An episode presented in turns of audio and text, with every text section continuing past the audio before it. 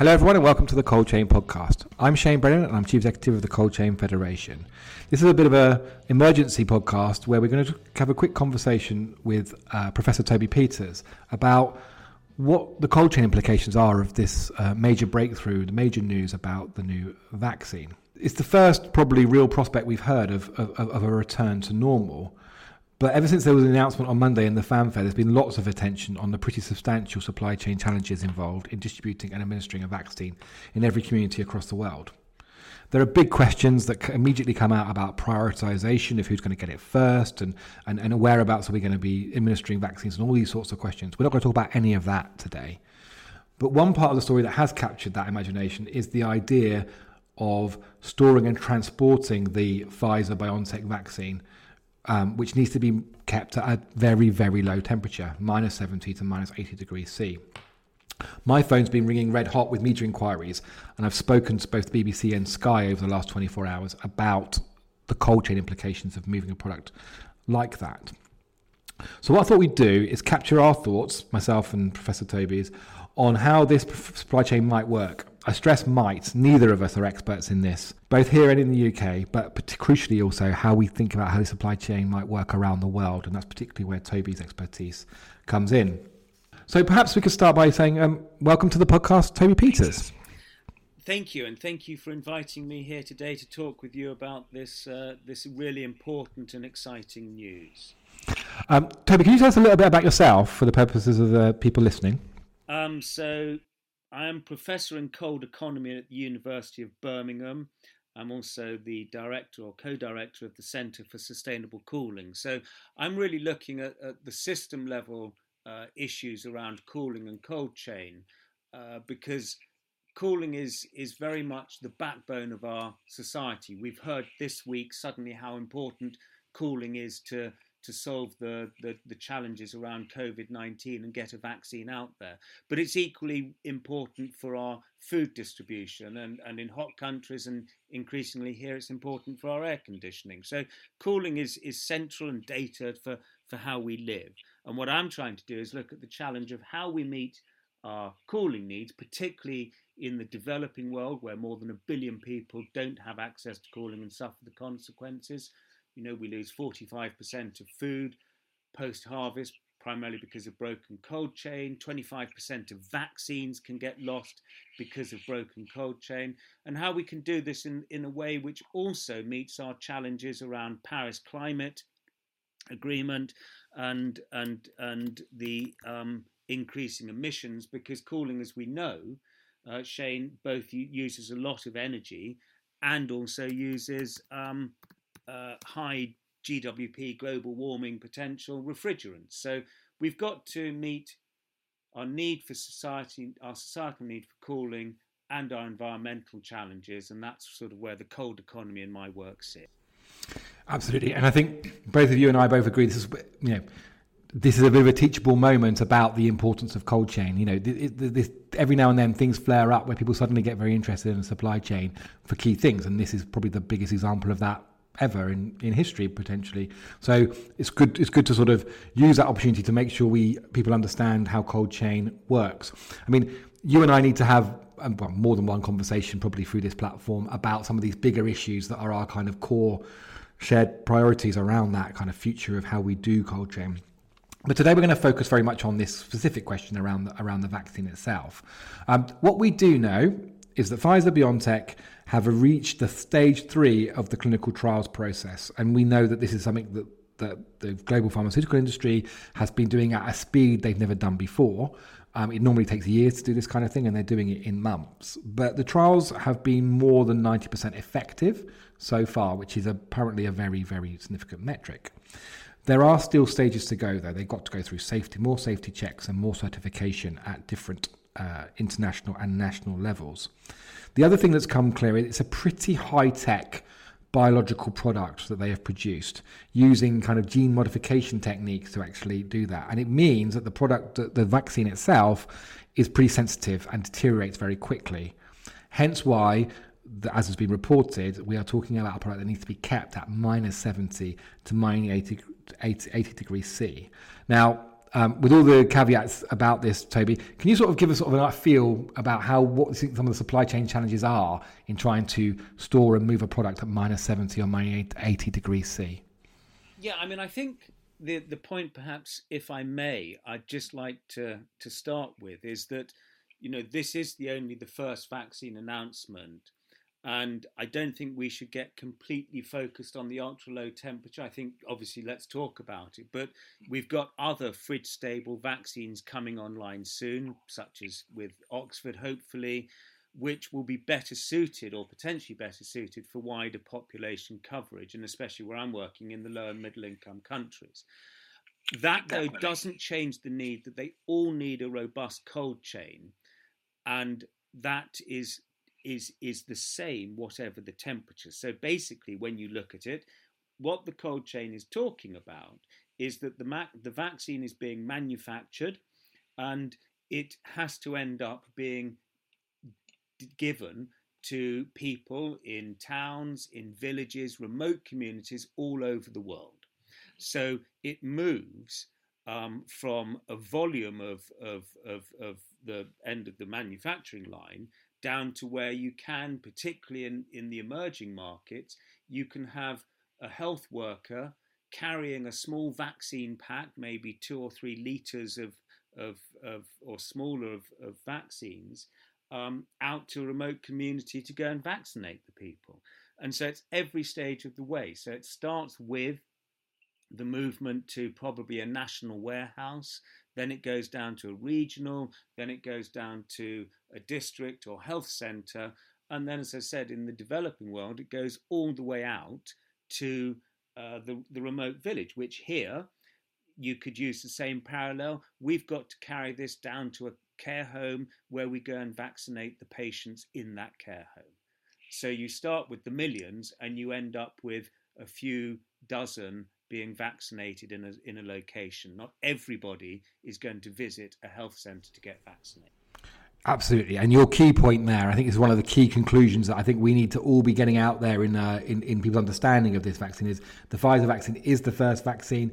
It does have this particular requirement around the ultra low temperature. If we're going to immunise the world, against COVID 19, it's not going to be through a vaccine that needs to be moved at minus 70 or minus 80 degrees. That's a really, really important point. And as, as Toby's getting into there, and you're, as you're saying, you know, this supply chain has a number of different stages to it, and everyone's minds immediately go to whether it's a very big, large warehouse or they start thinking about big vehicles with, with fridges on them. Actually, when it comes to vaccines in particular, keeping temperature integrity right the way through to when the vaccine is used is the key thing, and that gets harder the more remote, the more rural, and the less resources there are in the places you're going to. And the parallels are there between. Uh, yeah, we, we have problems getting to more rural areas in the UK, but it's even particularly bad when you're trying to get into very rural places in more um, remote parts of the world. And if I can come in there, Shane, I mean the point is is that when you get down to you know we have um, we have um, highly sophisticated warehouses and storage, but actually, what one has to remember is that when you get down to the remote locations, you're using an insulated bag and an ice pack to keep it cold. So you've got high tech right the way down to, to low tech. The other thing I think which is really important as well within this it's not just about the technology to keep it cold. Um, it's also around the use of data and the data capture. So, can we use data to make sure that we're tracking the temperature the whole way through the supply chain. We're knowing where the vaccines are, if there are problems coming up in the in the in the chain that we can uh, manage on a on a on a real time basis. So alongside the need just for fridges which work at all the right temperatures, we also need to have data to underpin it. And I think that's really, you know, that's going to be critical for this um, if we're going to deliver this successfully. And I think if you take a kind of developed world view of that, the pharmaceutical supply chain is significantly ahead of the other the wider cold chain when it comes to temperature monitoring and real time real live reporting on temperature because of the regulatory requirements to go alongside pharmaceuticals being that step ahead of what they are in food um, but again the more rural, the more remote, the more challenging, the hard, and the closer to the end of the supply chain you get, the harder it is to keep track of that temperature integrity. I would, I would say. Can we just, sorry, Toby, can we just, can we just spend a little bit of time on the minus seventy, minus eighty because it's in the news, um, and let's sort of, sort of make sure we sort of understand what we're talking about here you know, people, I've been asked a lot over the last 24 hours about do we have the warehouses that can do minus 70 to minus 80 degree centigrade storage?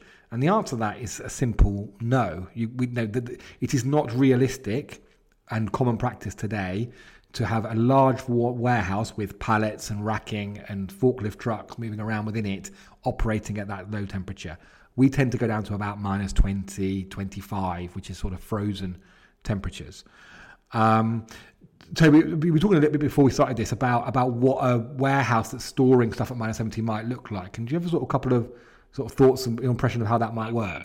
Well, I think if, as I understand it, um, they've been building some some uh, capa- you know big capacity in America, and it's using uh, it's rather than have where you might have a frozen warehouse which has uh, op- you know is open at, at, at minus 25. This is using uh, individual uh, cold rooms at minus 80 um, and, and, and rows of those rather than having the whole space. Because obviously, alongside how does the refrigeration system work to do uh, that volume of cooling, is you have to be able to work within inside those spaces. So, as I understand it, the way they're doing this is is corridors of of, of uh, very ultra low temperature uh, large freezers rather than big warehouses. Yeah, and and, and that, that's a really important point. And actually, what we're also talking about here, and you've already kind of alluded to it, you know, moving a vaccine at that at that at that uh, temperature essentially involves relatively low tech solutions, i.e., boxes packed lined with dry ice that can maintain a temperature for a period of time um, through movement. And it's actually the box itself that's keeping it at temperature, not necessarily the environment the box is moved in. Yeah, absolutely. So long, and, and then you then you come on to the other challenge to make sure you have enough um, production capacity of, of dry ice because dry ice CO2 at, at minus 80 degrees C when it it, it goes solid, um, you know, we're, we're going to uh, have a big increase in demand. And one of the things we always have to remember is that at the moment capacity of, of is often driven by what's the current demand. So, you know, if we if we divert dry ice for um, to to support uh, the the vaccine distribution if it's available, then we have to make sure that and think about what is the implications of that from other services which uh, yeah, absolutely, and I think that um, a dry ice problem is one of the stories that's going to come. I think in terms of how we actually produce enough. I mean, what, what's your sort of view? Do you have any kind of understanding or view of what the sort of environmental impact of large scale production and use of dry ice might be? And um, is it, is, it doesn't feel like a particularly sustainable way to move product.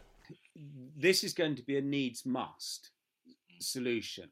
Um, the the point I think, Shane, if I may, mm. that everybody is, I think, missing, or not everybody, that's, that's a bit um, rude, but we are missing, is that alongside this technology, we don't just need uh, pieces of kit, we actually need engineers to maintain and manage it. And this is, I think, a really, really important point is that as we deliver the cold chain, be it at minus 80 or at normal, more normal temperatures, this is going to have a massive demand in the refrigeration engineers which are required to keep those cold chains working. And I think alongside investing in technology, we need to see as a country massive investment or significant investment to train up the engineers and support the industry to train the engineers to support this technology. Yeah, and I guess one of the questions here is, you know, we're going to have this little moment in the in the in the spotlight as people talk about uh, about this sort of massive global challenge to get this particular vaccine out. The question is, is will people still be interested in a year's time when that job is done or is is, is on course, and that's that's a real real challenge for all of us in this in this. Well, industry. I think they will be because the point is is that is that you are seeing the the one thing we are seeing in in in in energy and in in in society is a big growth in demand for cooling. Yeah. So you know we're going to need more cooling technology, not less. Be whether that's air conditioners in cars, whether that's in our supermarkets, or increasingly air conditioning. So interestingly, I think in Australia, I know it's a hot country, but now in Australia, um, air conditioning engineers and refrigeration engineers is one of the most highly paid jobs. And when you're remembering globally, we are deploying somewhere between 13 and 18 cooling devices a second you know, this isn't an industry which is going away. So it seems to me that uh, there's a there's a big opportunity here actually for the government not simply to think about how does it train up enough people to give the injection, or how many fridges do I need to buy. Also, should they be supporting the refrigeration and, and your industry in training up the engineers to support and maintain equipment? Yeah, and this is an important point, isn't it? And I don't want to sort of it's very hard when you're in the middle of, a, of, a, of an immediate crisis and a needs must, as you described it, to try and take the sort of long view. But the reality of climate change dynamics are that disease spread is one of the things that comes with raising global temperature, isn't it? And so resilience to climate change involves significantly more cold chain. In this case, in pharmaceuticals, it obviously also includes resilience in food chain as well. Um, and I guess, and it's probably the, sort of your kind of core mantra, uh, Toby, and the work that you've been doing through the last few years, decades probably, is about making sure we understand the balance and trade off between those two things. How do you do cold chain to be resilient whilst not making the problem worse from a kind of climate point of view? Exactly. And, and the point is, when you talk about, um, you know, will these, if we trained up engineers, will they have a job in two or three years' time? I mean, first of all, you know, we don't know yet whether the vaccine is going to have to be given yearly or or or, or you know quite regularly. Um, but also, as you said, there is going to be an increase in demand. I mean, in in in other requirements. So I think that the the growth of cooling we're already seeing is is is massive and is driving actually a lot of the growth in climate change. I mean, it's it's ironic that that that uh, the the, the, the warming world is creating a need for cooling, and cooling in itself is then creating a need, you know, is creating a warming world. Yeah, and I guess you know, I guess there is a there is a then we have to be nervous about a knee jerk reaction that comes in the immediate months of this period where a lot of money is invested in building relatively permanent, so semi permanent and semi permanent cold chain infrastructure to move this vaccine that isn't necessarily the right sort of infrastructure to be used for the next 20 years when we're trying to achieve net zero. Exactly, and that's why I mean I think we've got to look at the opportunity to use equipment which is sustainable or even solutions which are cross transferable, particularly in the emerging markets. So, can we have potentially use use cold stores and and, and campaign approaches which after life, after the, this problem is solved, can perhaps potentially be repurposed to provide cold storage for food. Yeah. It's going to be hard work to get a, a, government minister or a senior executive in one of these companies to sort of genuinely embrace the second part of that problem. I think that, you know because of the imperative to get this to get a solution that is robust and it feels tested. Um, they're going to be focusing on kind of the the the, the stuff they know, and that could be uh, a bit of a step back in the kind of bigger picture. Albeit that was, and um, you know, that was why I think, along with you, you know, we we started asking and and advocating that people started thinking about the cold chain challenge nine months ago. Yeah, and you certainly you certainly were saying that, Toby, and I don't think it's something that's been particularly taken up in in in the time uh, for whatever reason. Um, can we uh, just talk a little bit more about how I mean, a thought that occurs to me is actually something. This is sort of something that's more kind of in my space around sort of the business dynamics of this. You know, people talk a lot about this COVID vaccine and sort of start thinking about the existing supply chain that exists for cold chain and how it's going to be used to deploy this vaccine. The reality, actually, listening to Pfizer speak, is that they're effectively operates. They're going to operate a a, a, a courier style supply chain, but on a massive scale. So effectively, we're going to be putting uh, small amounts of. They're going to be putting small amounts of vaccine in boxes and couriering it via charter planes and the like as close to the end customer as they can possibly get in order to sort of guarantee that it arrives within the sorts of timeframes that they they would need to. Now, that obviously, that's particularly because of their, their, their temperature need, but that's what they've got in mind. Also, I think they've got a situation where they've got a, a, a captive audience, so the cost of supplying it isn't necessarily a big uh, a, a, problem um, if it is quite expensive. Um, how do you feel that might play out in terms of global fairness, in terms of who can get hold of this this sort of vaccine and all the vaccines in the next um, uh, next year? Well, I mean, you know, as as I understand it, I mean, this this vaccine, the, the Pfizer vaccine, is very much seen as a developed world solution, not suitable for low and middle income countries. So that is a massive warning flag or concern to me, because we've we've got to see equitable distribution, um, and I, am not.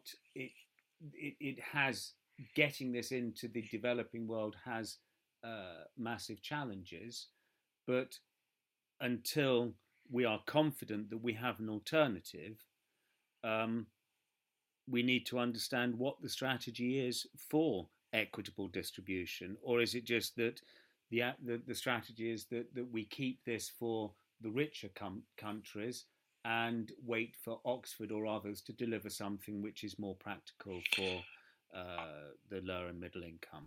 I think I think we should overly overly well, well we should be concerned about some of the dynamics behind that and the bigger picture on that. But actually, you know, the reports are that some of the breakthroughs that we've seen with the Pfizer vaccine bode very very well for the others.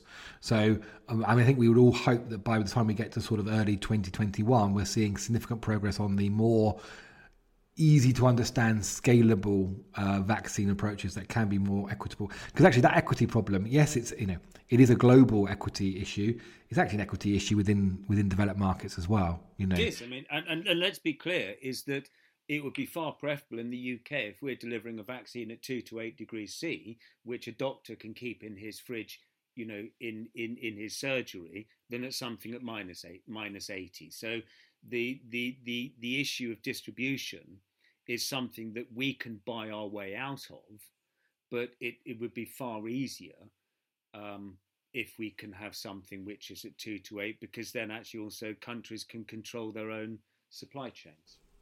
Yeah. Toby, so I think this has been really, really useful sort of quick, quick insight, um, and obviously we, we touched on some big themes that all could be massively explored. But let's sort of sort of sort of keep it tight today and just sort of talk about what are the sort of key things that we think government um, and industry, particularly government, should be thinking about right now as they are as their attention is now focused on this idea of getting the supply chains up and running for vaccines um, as they come on stream, hopefully towards the end of this year? Um, well, from my perspective, looking at the uh, developing world, I think the the last mile is really important. Do we actually look at new solutions like using drones, which they're look they're using in Rwanda with Zipline, um, and also uh, you know the the need for training. I think that's a really big issue um, where there's there's opportunity to build back better. I do think we've got to be thinking around the environmental footprint. So where possible, going for low GWP solutions, natural refrigerants, uh, thinking about the energy resource um, would would be my three immediate big asks um, to, to to solve this or, or to solve this in a way which has lasting legacy. Toby, thank you very much. I'm going to um, basically um, I'll ask you now to come back and do a let's do a session where we sort of focus very specifically on that kind of big picture challenges that you and I have talked about a lot over the, the last year. Um, my thoughts um, to add to what Toby has just said is really about um, making sure that there is that key understand. Well, firstly, the government understands that this that the cold chain stands ready to help. You know, I think that everybody in the supply chain, um, well, they showed at the start of the of the lockdown their ability to step up and, and, and make it happen when, when we had the big demand surge and we were able to deal with that in the UK. Um, we've seen significant innovation around the supply chains for PPE, for testing, and other things, all playing with the cold chain playing a role. So we stand ready to help with this um, as required. Um, and and also we make sure that, as Toby said, that training issue, making sure that people understand that handling and managing temperature integrity through the chain is going to be the key to this vaccine working and not working, and making sure that we are using the professionals that understand the issue, that have the experience, and are being involved in the process at an early stage in order to ensure that we get it right. Um, because we don't want to be in a situation where we suddenly realise that something hasn't been covered um, that could uh, be a big setback when everyone's hopes and uh, hopes and expectations are with are with this working. So Toby, thank you very much. Um, any other any other thoughts before we sort of uh, sign it off? I think you know the other thing is that historically, I think the cold chain for pharma and health and vaccines has has always been sort of quite separate from the cold chain for food. Um, the the challenge of of vaccine immunization for a pandemic is about volume and velocity. It's about you know we've got to vaccinate potentially 5 billion people, potentially twice 10 billion vaccines in a, in as short a space of time as possible. The food industry is very good at moving volumes of products swiftly from farms in the developing south, in the, sorry, in the global south to the north and, and, and through our countries. I mean, 60% of our food in the UK touches cold chain at some point. So we're good, the, the food chain's good and very um, experienced in, in moving product all around the world from a small farm to a household or a supermarket. So, uh, my big ask would be that I think we need to bring the two together and learn from the food industry's expertise in speed and in, in speed and volume for this challenge. And I think you're, I think you're right. I think that one of the problems that probably worries me is that obviously we talk about the Pfizer vaccine right now, and we're talking about getting that out at the sorts of scales and that they feel able to produce it. And we aren't talking about what's involved in actually immunising five billion people um, compared to actually the, the millions that we are talking about. And at that point, it is a mass mobilisation effort. And I guess, and I'm pretty, you know, I'm speaking for my members here a bit. I'm sure that when asked to step, step up to that challenge, they would want to play a, as much of a role as they can. And they should, because they yeah. know how to do this. Yeah, yeah, absolutely. Toby, thanks a lot. Thanks for your time. Thanks for, for coming to bring this together so quickly. Hopefully, um, listeners have found it interesting and useful. Obviously, we don't have all the answers. We are not directly involved in this supply chain, and we are, you know, we have our particular interests and expertise in this area. But um, it certainly is a an interesting and important moment for uh, for the world and for our industry. So thank you, Toby, for your time today. Thank you very much. And um, we'll talk to you again soon. Thank you. Speak to you soon, Shane. Cheers. Bye. Cheers. Bye. So that's the end of our show. Thank you for listening to the Cold Chain podcast. Hopefully, you're enjoying the content we're sharing with you via this platform. Um, if you haven't already, please consider signing up and subscribing to our podcast. You can do so on iTunes, Apple Podcasts, uh, Spotify, and a range of other places. Um, if you, the more you subscribe, the more uh, feedback we get, and also if you can, please leave a review um, on that platform. So that again helps people to find uh, this edition, or even better, send it around and circulate it to your friends. Um, thanks very much, and look forward to the next edition.